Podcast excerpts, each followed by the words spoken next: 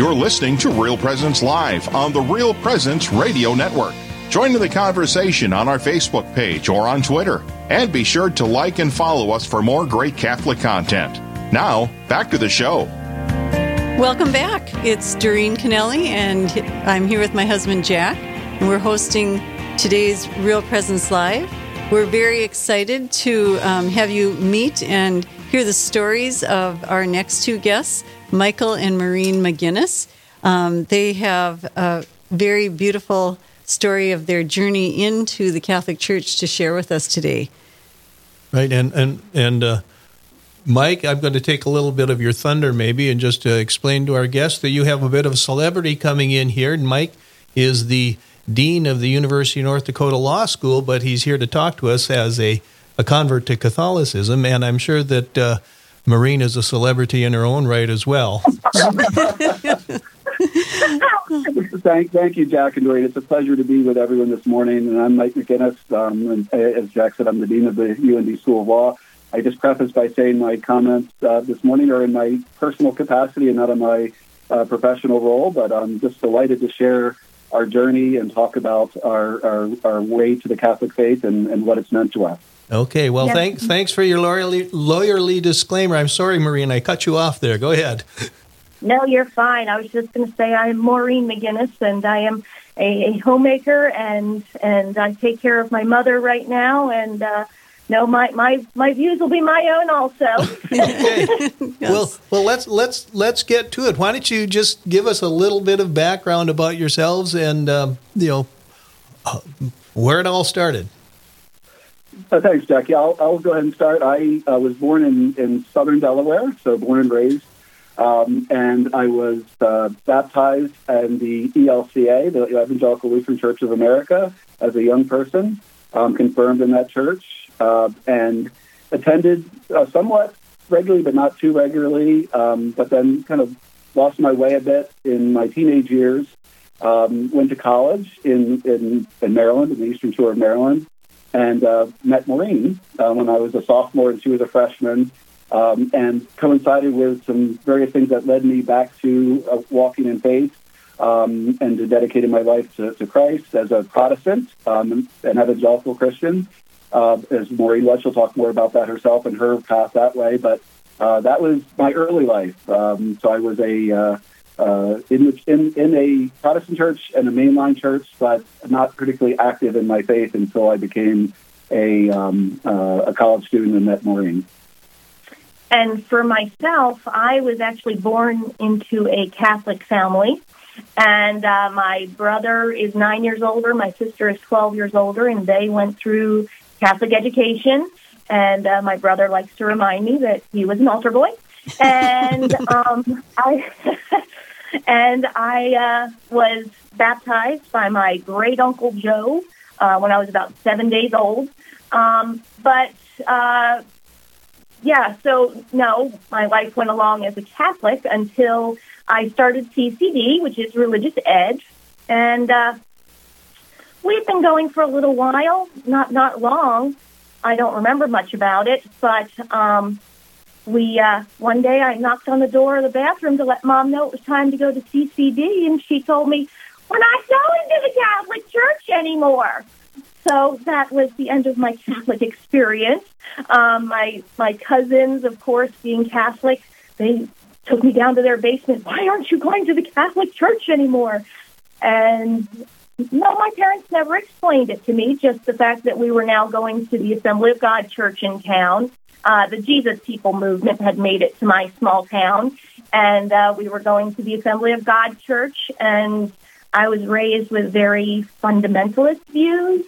Um, my parents had like basic tenets that they followed, and when we moved, it would always be finding a church that that suited their basic tenets. Um, and that's where my life led me to Washington College, where I met Mike, and it's been beautiful. she, was, she was a freshman, and I was a sophomore, and we met. Um, our roommates were uh, dating, so we yes, got together that my way. roommate was dating his roommate. And oh. she shared with me about she shared with me about her faith, and and I looked into it more. And my sister is also an evangelical Christian, still is, and uh, a Protestant, and she shared with me some books of C.S. Lewis.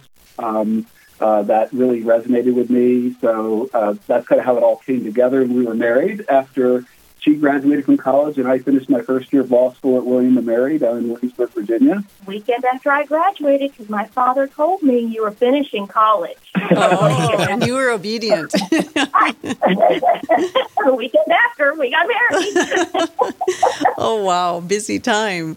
Isn't it interesting yeah. how many people's um, faith journeys into the Catholic Church have C.S. Lewis somewhere tagged on their journey? Um, he's helped a lot of people into the church, but he himself didn't make it right quite he didn't take the leap.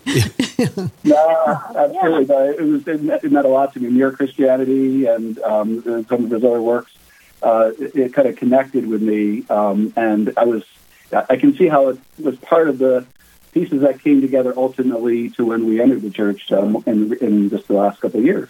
Yeah. And one of the other writers, Tolkien, is one of those those secret ones that you always hear about in the evangelical circles. And I'm like, wait a minute, he was a Catholic? oh, okay. yes, yeah.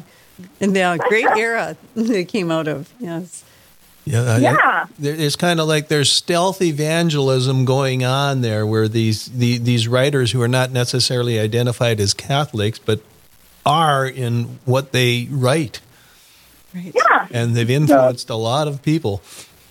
And it speaks and truth. Also, I was an English major in, in mm-hmm. college, and so I was very interested in literature, and I I really enjoyed Dante Alighieri, who's a Catholic mm. uh, poet, Divine Comedy.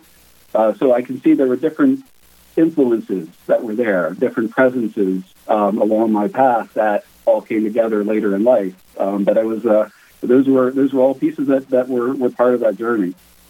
Well, isn't it good to look back to and and see what God placed there and how you took His bait? absolutely, absolutely.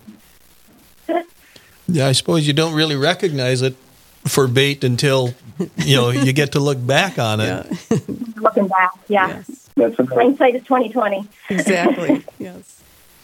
All right. So you met in college. Was there a particular? And it was through your your common roommate or your the roommates that were dating each other, and yeah. um, okay, so now we are um, you're married, uh, and yep. you're, you're you were kind of you were uh, uh, reasonably active uh, in your faith. It sounds like. Yeah, yeah. We, we I would describe at least describing myself at, at, that time was what I call ecumenical evangelical, mm-hmm. which is not particularly denominational, but uh, we uh, went to um, church in Delaware when I, after graduating from law school, um, went up to Delaware to uh, start as a judicial law clerk um, in Georgetown, which is southern Delaware, and then ultimately settled into uh, the upstate Delaware, the more urban uh, southern, uh, the, the, basically the Philly suburbs, you might call it a little bit, yeah. Uh, and practiced there um, uh, for, for a number of years, uh, but attending different churches, uh, mainly Baptist but also other non-denominational evangelical churches. Right. And um, the, I guess, a, a turning point, uh, I think, as uh, we went through our our, our faith, uh, that really was a challenge was when I was uh, 27 years old in 1995. Um, I was diagnosed with Hodgkin's lymphoma or Hodgkin's disease, which is a, a cancer of the lymphatic system, and uh, went through five months of chemotherapy and then had a relapse um, and then it was a very aggressive uh, lymphoma, so I had to have a uh, stem cell transplant. Uh, so it was high dose chemotherapy. And one of the things that really stands out about how that marks, there was a deepening in terms of relationship with God and my, my, my faith in, in those respects, the challenge of going through that as a family. Um, but one thing that really stands out and I reflected on for, for years after that was the prayers that were lifted up from coworkers um, at the law firm I was practicing in who were Catholic. Um, they gave me prayer cards. They told me they were praying the rosary for me. I didn't know much about what that meant, but um, I, I, it's one of those, those graces that were given then that really formed a really positive impression of what Catholic faith lived out is. That it's this generosity and giving and caring for others. Um, and that was very important to me in, in, in how it influenced um, my uh, my sense of the church and my sense of, of what being a Catholic was. Mike, I'm going to um, just interject there. I think that's a really, really important thing for our listeners and for myself to to consider. They supported you knowing you weren't Catholic, but they supported right. you without um, shame or you know without trying to hide their own Catholic faith. And mm. what you received was the love that they gave to you. I think so often as Catholics, we try to be generally Christian. You know, when we're when we're um, meeting or or expressing, you know, love or affection for others outside of the Catholic Church.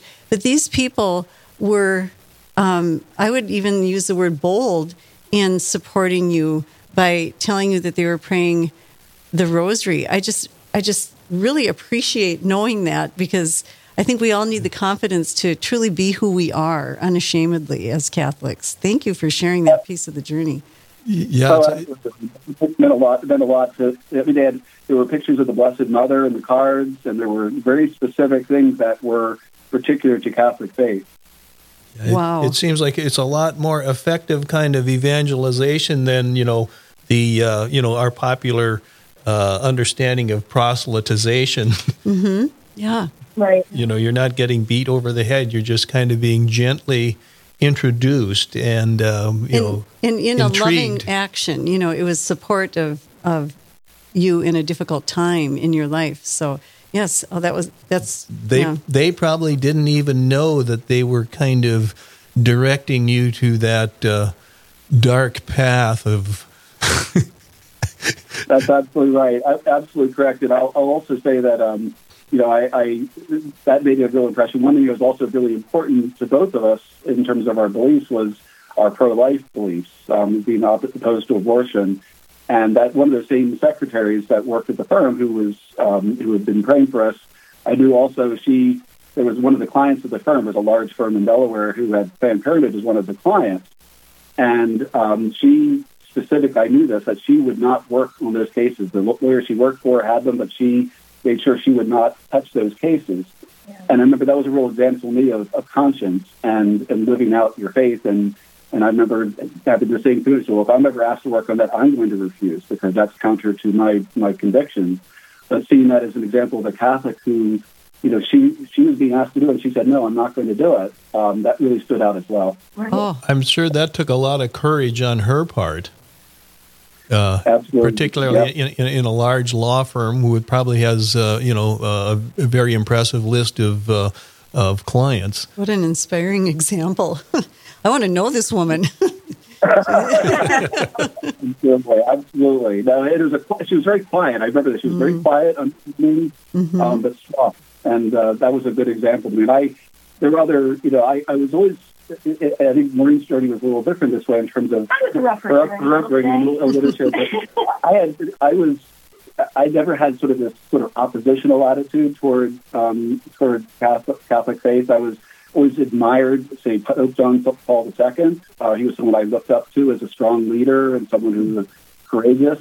Um, and uh, there were examples like that. Justice Scalia, who I'll talk about a little more in a bit in terms of more recent journey. Uh, there were people that were I admired. I had admiration for them, but just hadn't um, made that made that uh, change to to the faith. But I'll let Maureen talk a little right. bit about her.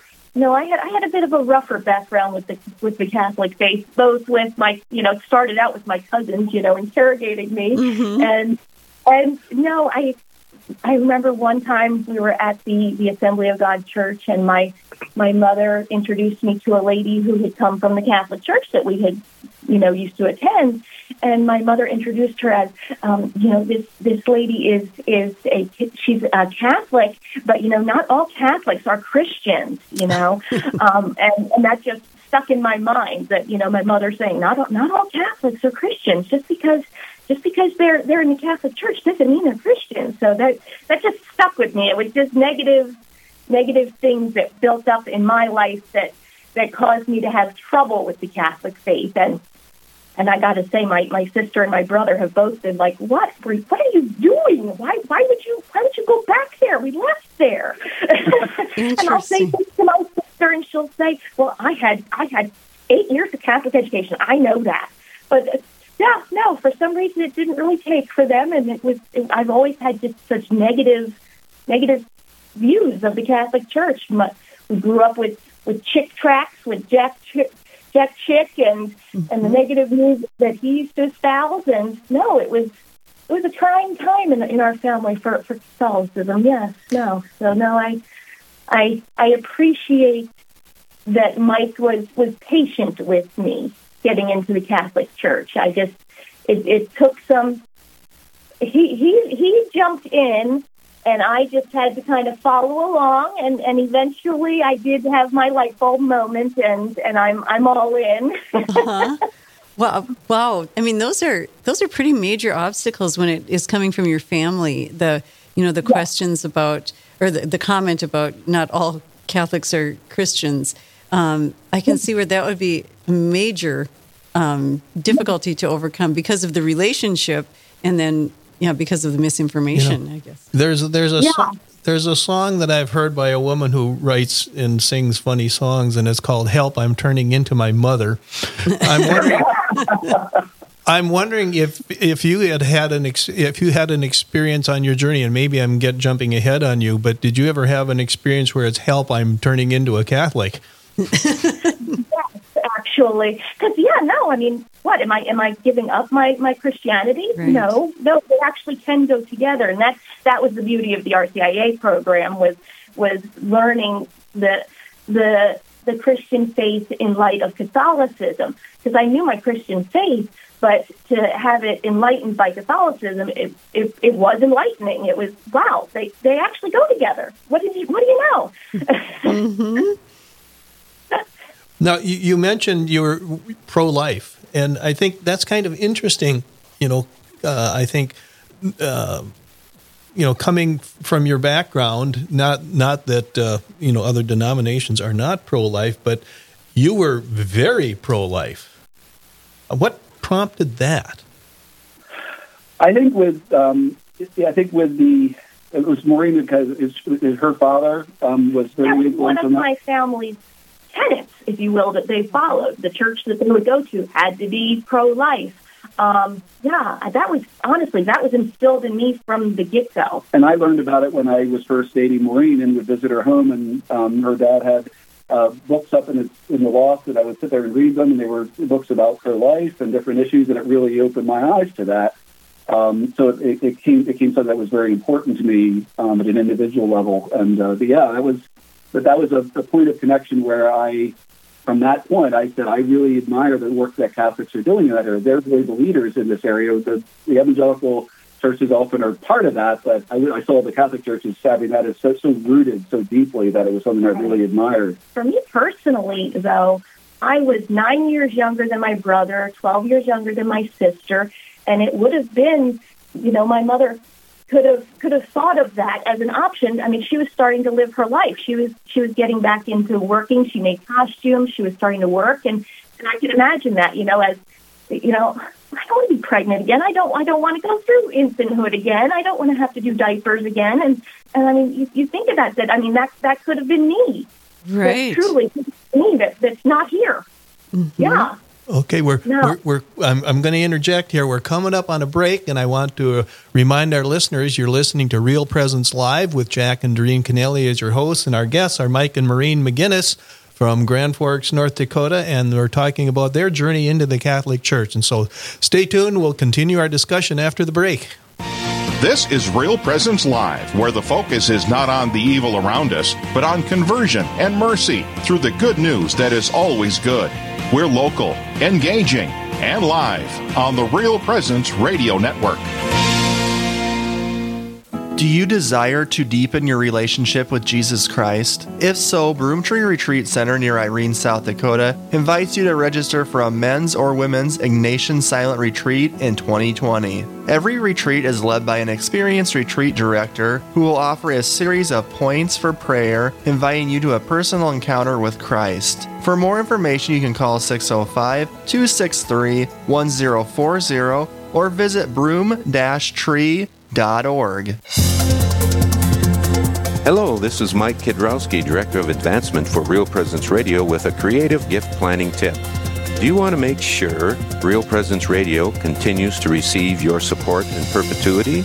This can now be accomplished by establishing an individual endowment account in your name with a minimum gift of $10,000. A distribution will be made annually in your name to assure future generations will continue to hear the good news of the gospel of Jesus Christ through the mission of Real Presence Radio. To learn more about establishing an individual endowment for Real Presence Radio, a gift which will last in perpetuity, please call me, Mike Kidrowski, at 701 290 4503. State tax credits may apply in some states. Let's get started.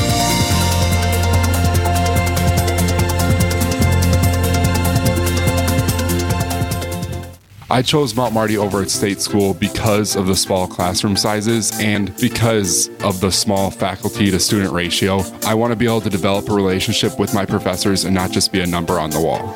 Hello, my name is Mitchell Loneman. I'm a junior at Mount Marty College and I'm originally from Adrian, Minnesota. You can really develop relationships with your professors, and Mount Marty offers lots of opportunities such as leadership positions and different clubs and activities to participate in. Mount Marty College. Experience the momentum.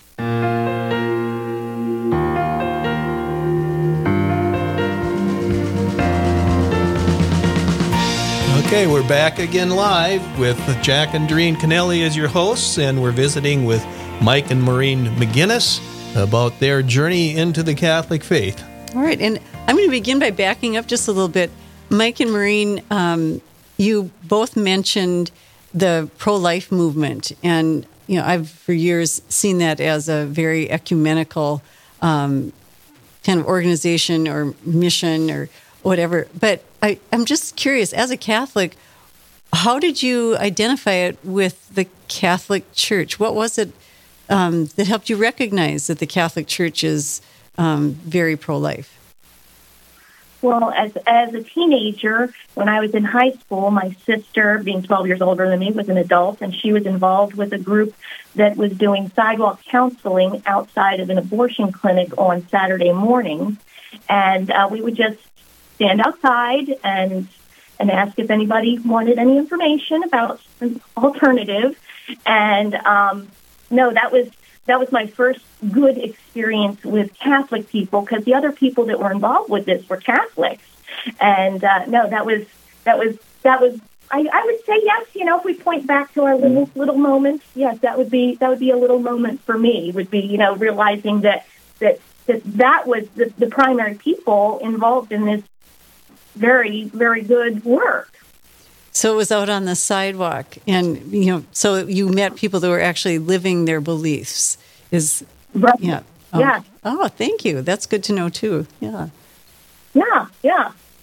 Okay, um, I'm trying to figure. I'm trying to recall where we left off on your journey. You're you're you're out of college. You're married, and um, Mike's had cancer. Mike's had his Hodgkin's lymphoma. Yeah. Mm-hmm. Yep, I'm recovered from that. Um, I was uh, given a very dire prognosis, uh, which uh, uh, you know basically between a 10 and 20 percent survival rate. Um, but uh, thank thank the Lord, I uh, survived that. And our daughter had been was born right at the time when I was first diagnosed. Our daughter Melanie.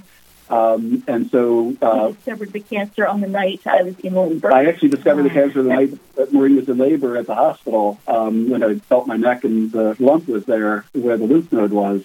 Uh, although I didn't realize it was cancer at the time, but then it turned out it was. But uh, thankfully recovered, but then kind of looked at a way to you know, redirect my time. I'd been putting in tons of hours at a, at a law firm. Um, and thought, is there things I can do with, are there things I can do with my, my professional um, life that would be more meaningful to me than what I was doing?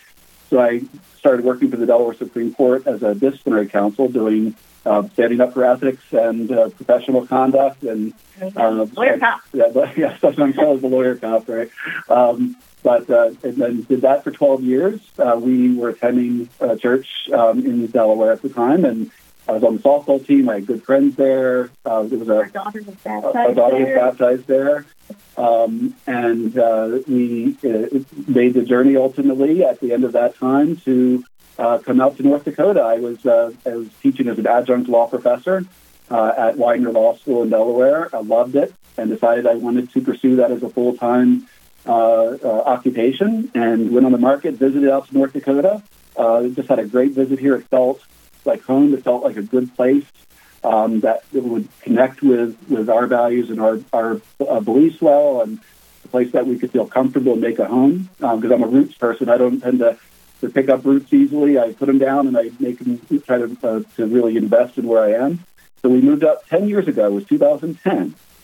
So we made that move, and uh, we tried to find a church home in the Protestant churches. We never really connected and then really quite settled in. Maureen um, has mentioned too, one of the things that we were uh, uh, we were looking for as a way to get a good youth group for Melanie because she was in high school at the time, and so we did that. We yeah, we focused on that. Being evangelical churches, you kind of just have to pick and choose what what what are we looking for in the church because otherwise there's just so many of them and so many directions that they all go in. There isn't that that homogeneousness.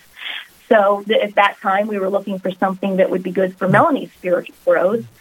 And no, it no, it never never quite had a fit. No, she. I, I, I, I was going to ask when you mentioned that you were 12 years in the particular church before you moved. Was that a matter of uh, liking that particular church and the pastor, or was it a matter of finding what you thought was a denomination that uh, actually, uh, yeah. you know, taught what you believed? It was a combination. It was a, it was, it was also what I would describe as an ecumenical evangelical yeah, church. That pastor was awesome. Good pastor. Um, so that was about small C Catholic. And he, and he, and he, he, was not negative on, on Catholicism. So no, it wasn't. That was another positive he, he was Catholic moment. He was a, he was a good man, and um, I also had friends there. As I said, I was had a social network, a softball team, different things we did together. So Definitely. there wasn't that. It was that kind of even though inside I was never quite settled. I didn't. I was still kind of looking for different things and not really quite sure about issues. I would kind of like try to investigate and figure out what's the right answer on this, what's the right answer Mm-hmm. on that. They had a moms of preschoolers group Yeah. that Melanie and I were in, and actually one of her very good friends that she still is in contact with. It was from that group. Um, so yeah, no, that was it was it was a wonderful church. Okay. But you still sense a little something was missing. Is that, am I hearing that correctly at that point? Absolutely. Okay. Absolutely. Inside, I mean, we're, we're doing those things. We have good friends. We have Yeah. a good Yep. pastor, but But it wasn't. It was not. There was a sense of incompletion. I think is Ah. a good way to put it. There was something that was missing. Mm-hmm. Um, in terms of, I, I would go through stress at work and different things that I was wrestling with in terms of those things, and I didn't really feel like I had a place to kind of really let that go and really uh, take care of those things. I think I can, looking back, it was uh, there was a need for the sacraments um, that weren't there, um, and we'll talk about that. One of the things when we really when we were here and started really looking into Catholicism, that was something that really still has there is access to the graces of the sacraments. That's something that just didn't wasn't part of our uh, vocabulary um, as as Protestants in the same in in, the, in anything the same way. No, So you had to come to Fargo to find your faith. Fargo? Or, I mean, excuse me, Grand Forks. I'm sorry. I, I, I bet your I bet your families thought you were nuts. absolutely. So you know, you know how cold, you know how cold it is up there. Yeah, gives us heard. gives us bragging rights, right? I, I handedly helped the local economy by coats and gloves and scarves and, and hats right. and boots and oh my word. Yep. So we've adapted. Yes. Yes. Beautifully. Okay, so so you're in Grand Forks looking for a church. You think you found one And Mel- it was for Melanie. for Melanie? Yeah. Mm-hmm. That's right. And then she went to college. She went to Bethel University in St. in St. Paul, um, an evangelical. That's again kind of an ecumenically evangelical uh, Baptist university. General Conference. I After think. Conference, but they also tend to She have considers herself Baptist. Oh, so, okay. um, so uh, then she then just flash forward a little bit to 2016. Uh, kind of the next milestone is um, Justice Scalia passed away in February of that year, um, and he was someone I knew to be Catholic. Um, admired him, as I mentioned a little earlier, but um, really started kind of focusing on that aspect of his life when I was reading about his his uh, what was important to him, what was valuable to him, and his son is a, a priest, uh, Father Paul Scalia, and I can remember watching the the recording of the, the eulogy that was done that he did for his father, um, and just being really impressed. It just sort of kind of clicked together. Said, well, reflecting on it, I admire these people. I admire the things they stand for. What am I? You know, should I maybe be more deeply consider? I felt feeling so unrooted and not really connected. Right. Is there maybe I, I owe it to um, the Catholic faith and to myself and consider it to really dig into it, to learn more. Um, either there were other writers, I, as a law professor, that I, in my scholarship, I would cite Professor Robert George, who's a natural law um, uh, scholar and, and, and government and, and, uh, and law at, at Princeton. And there were people I admired like that. And I thought, you know, why not just really look into what they believe and why? Um, not just what I've heard about what they believe, but really look into it.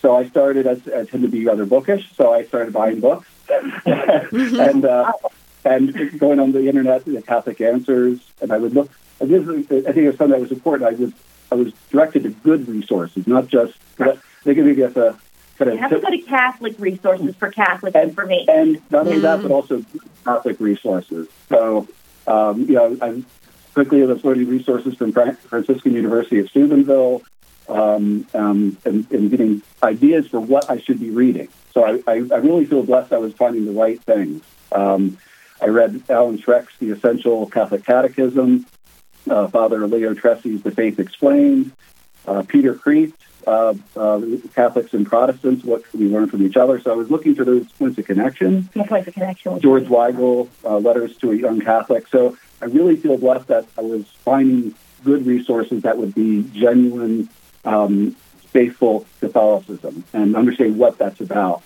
Um, and it really helped me to work through the questions that I had and the answers that the Catholic faith had for that. We're, um, we're, go ahead, Mike. No, I was just going to say, I, I don't want to get ahead of Maureen all there, but ultimately we ended up, it was about a year of that process where we actually went to a mass, but I'll, I'll also wait on that. So. I did nudge me, and I'm like, no, no, no, I don't, I don't need to read anything just yet. I don't need to read anything just yet. but, but finally, I did say, okay, we'll, we'll go to a mass. Let's go to a mass. And that, that did it. That honestly did it. Yeah, because uh, I uh, I had been sharing what I was learning with her, but then she was kind of listen and, and be a little yeah, skeptical. a skeptical, yeah. Uh, uh-huh. But we went to a mass in March of 2017 um, at St. Michael's, which is our parish now. And um, Father uh, Greg Heyman was the uh, parochial vicar, uh, and he um, uh, offered the mass.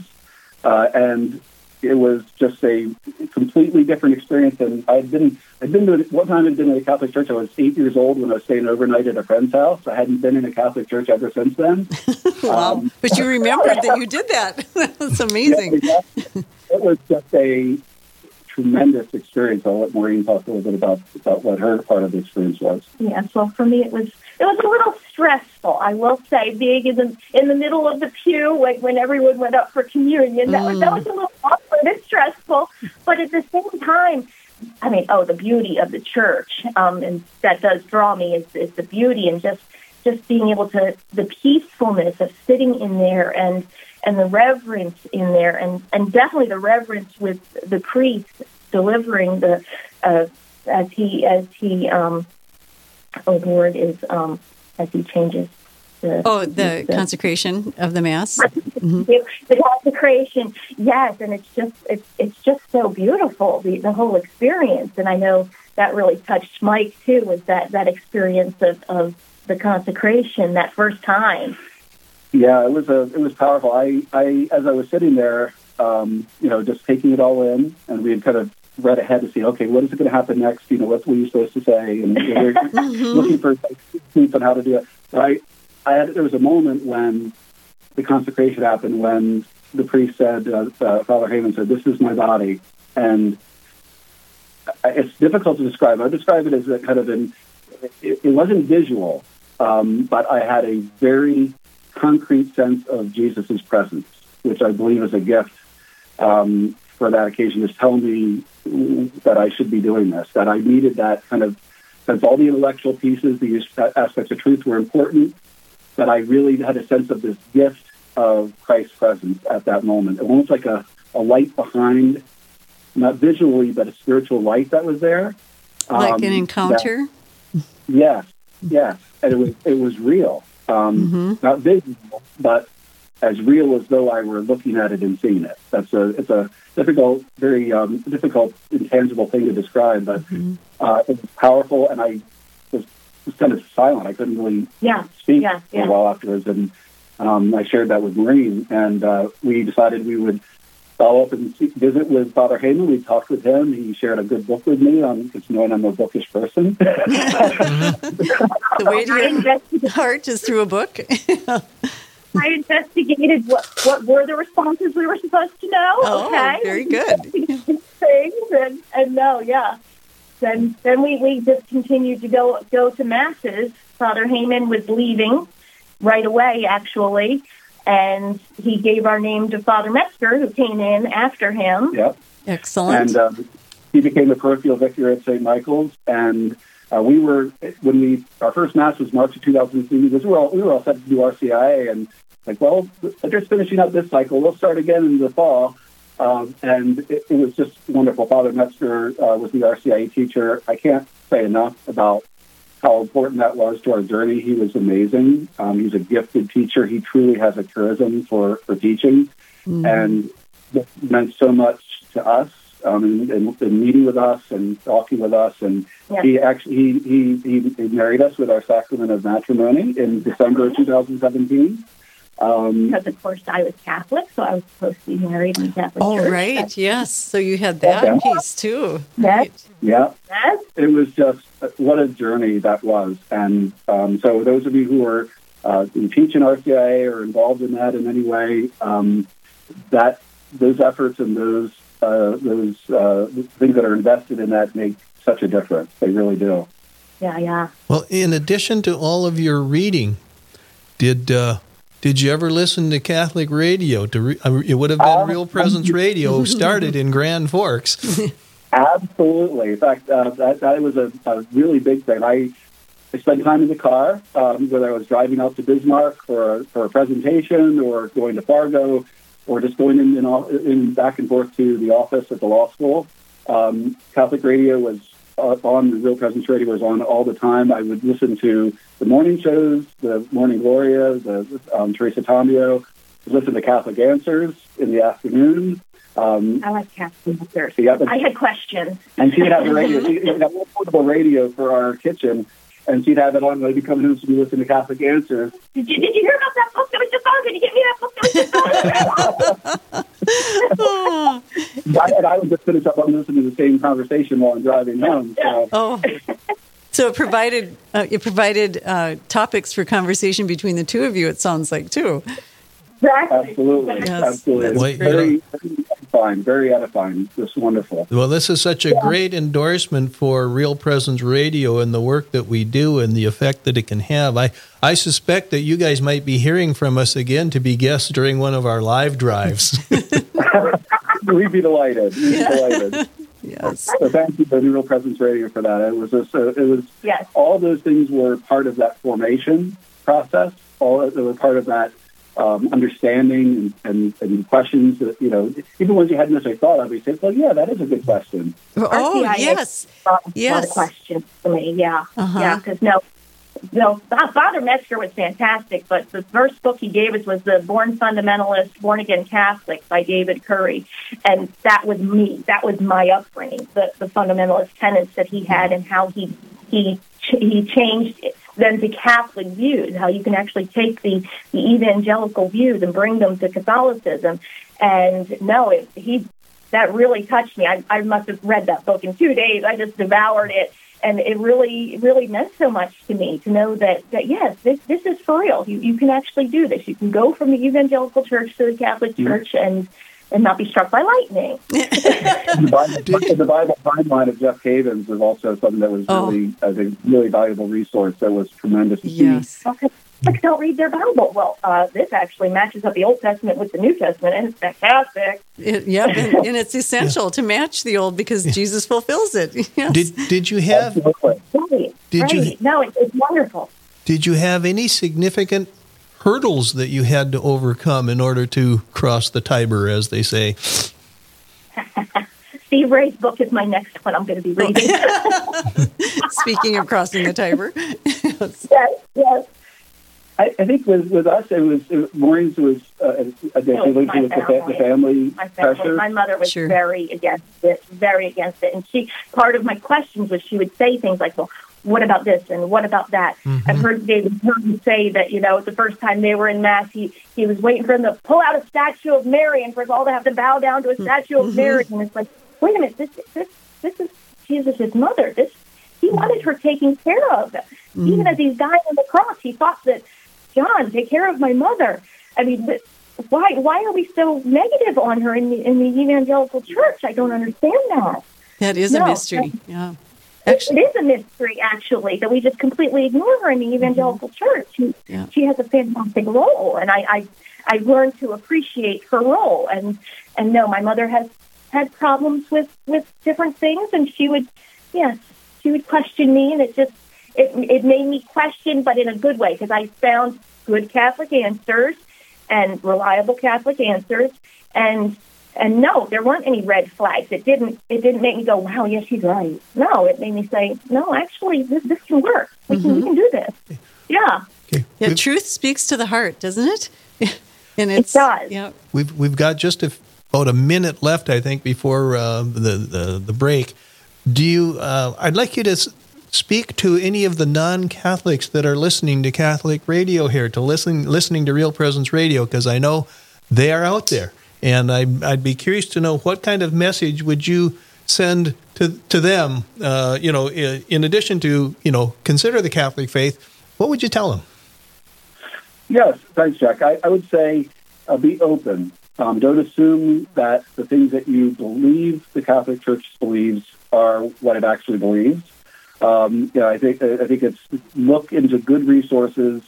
Uh, speak with Catholics uh, who are faithful Catholics about what they believe and try to About share the sacrament. about the and, Learn about the sacrament. learn about the sacrament. That's the difference between evangelical and Catholic. yeah, the you- sacrament. talk a little bit about that because you, you yeah, the Eucharist. I mean, the, the the Catholic Church is the only one that has the Eucharist and and confession and being able to, to actually empty your conscience that way. and it's meant it's been transformative. I could just see having been on both sides, um, both walking as a Protestant, walking as a Catholic. I don't know at this point. I can't imagine life without my Catholic faith. I can't imagine life without the sacraments of confession, of, of the sacrament of reconciliation, and sacrament of, the, of communion and Eucharist. I can't imagine without those graces how I'd be able to continue facing the challenges that are part of being a leader, part of being in, a person in the community who's uh, has to, to, to do things on behalf of others and look out for others. Without the strength from that, I don't know how I would be managing that. So I, I've seen both sides, and on this side, there's light, there's love, and there's life. And Jesus Okay. Thank you. given- that. Thank you both for taking the time to be on Real Presence Live and sharing your incredible story. And I want to thank our son, Connor, who um, gave us your name and the idea. You got to have these people on, Mom. They're great. And so uh, thanks, One of my Connor. former students and a wonderful young man. Oh, Thank you. thank you. But um, anyway, and this witness is it's it really is so powerful, and it it not only witnesses to others, but those of us who are um, cradle Catholics, as they say, it's like it just it just inflames us with the love for what Christ Yes. has given us in His church too. So thanks so much. I hope to meet you someday in person. Yes, thanks, Mike and Maureen. We've got to we got to quickly uh, turn it over to to uh, Eli, who's give, going to give us a preview of the next show. But thank you again, Mike and Maureen McGinnis. All right. Hey, thanks, Jack. We got a great show today. Another great one coming up on Monday morning, 9 to 11 a.m. Central, right here on the Real Presence Radio Network. It'll be hosted by Matt Wilcom and Father Jason Kern, coming to you from the Pastoral Center in Winona, Minnesota. They'll visit with Mike Mortensen, team director at Minnesota State University in Mankato, about making disciples in uncertain times. Then Father Bob Horahan, rector of Immaculate Heart of Mary Seminary, will talk about reopening the ceremony, the seminary in a COVID-19 world. Plus, they'll visit with author Russell Shaw about eight popes who led the church through crisis of modern modernity. That's that's a word. Modernity. Oh, Modernity. mod- modernity. Close enough. Yeah. That's right. Anyway, Yeah, tune in so- on Monday morning. You'll hear all about that and much more. Back to you. Okay, thank you, Eli, and thanks to all of our listeners. I think uh, this was an enjoyable show for me today. I I always enjoy uh, speaking with the the deacons, Jim, and uh, that was certainly a, a, a sobering and eye-opening uh, uh, visit with Todd Mickelson from, from Friends of Chimbote, and the McGinnises were I just a delight, and it's always fun to hear those kind of conversion stories.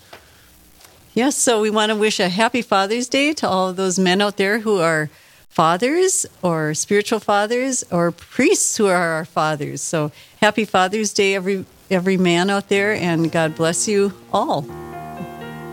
Yes, God bless us all.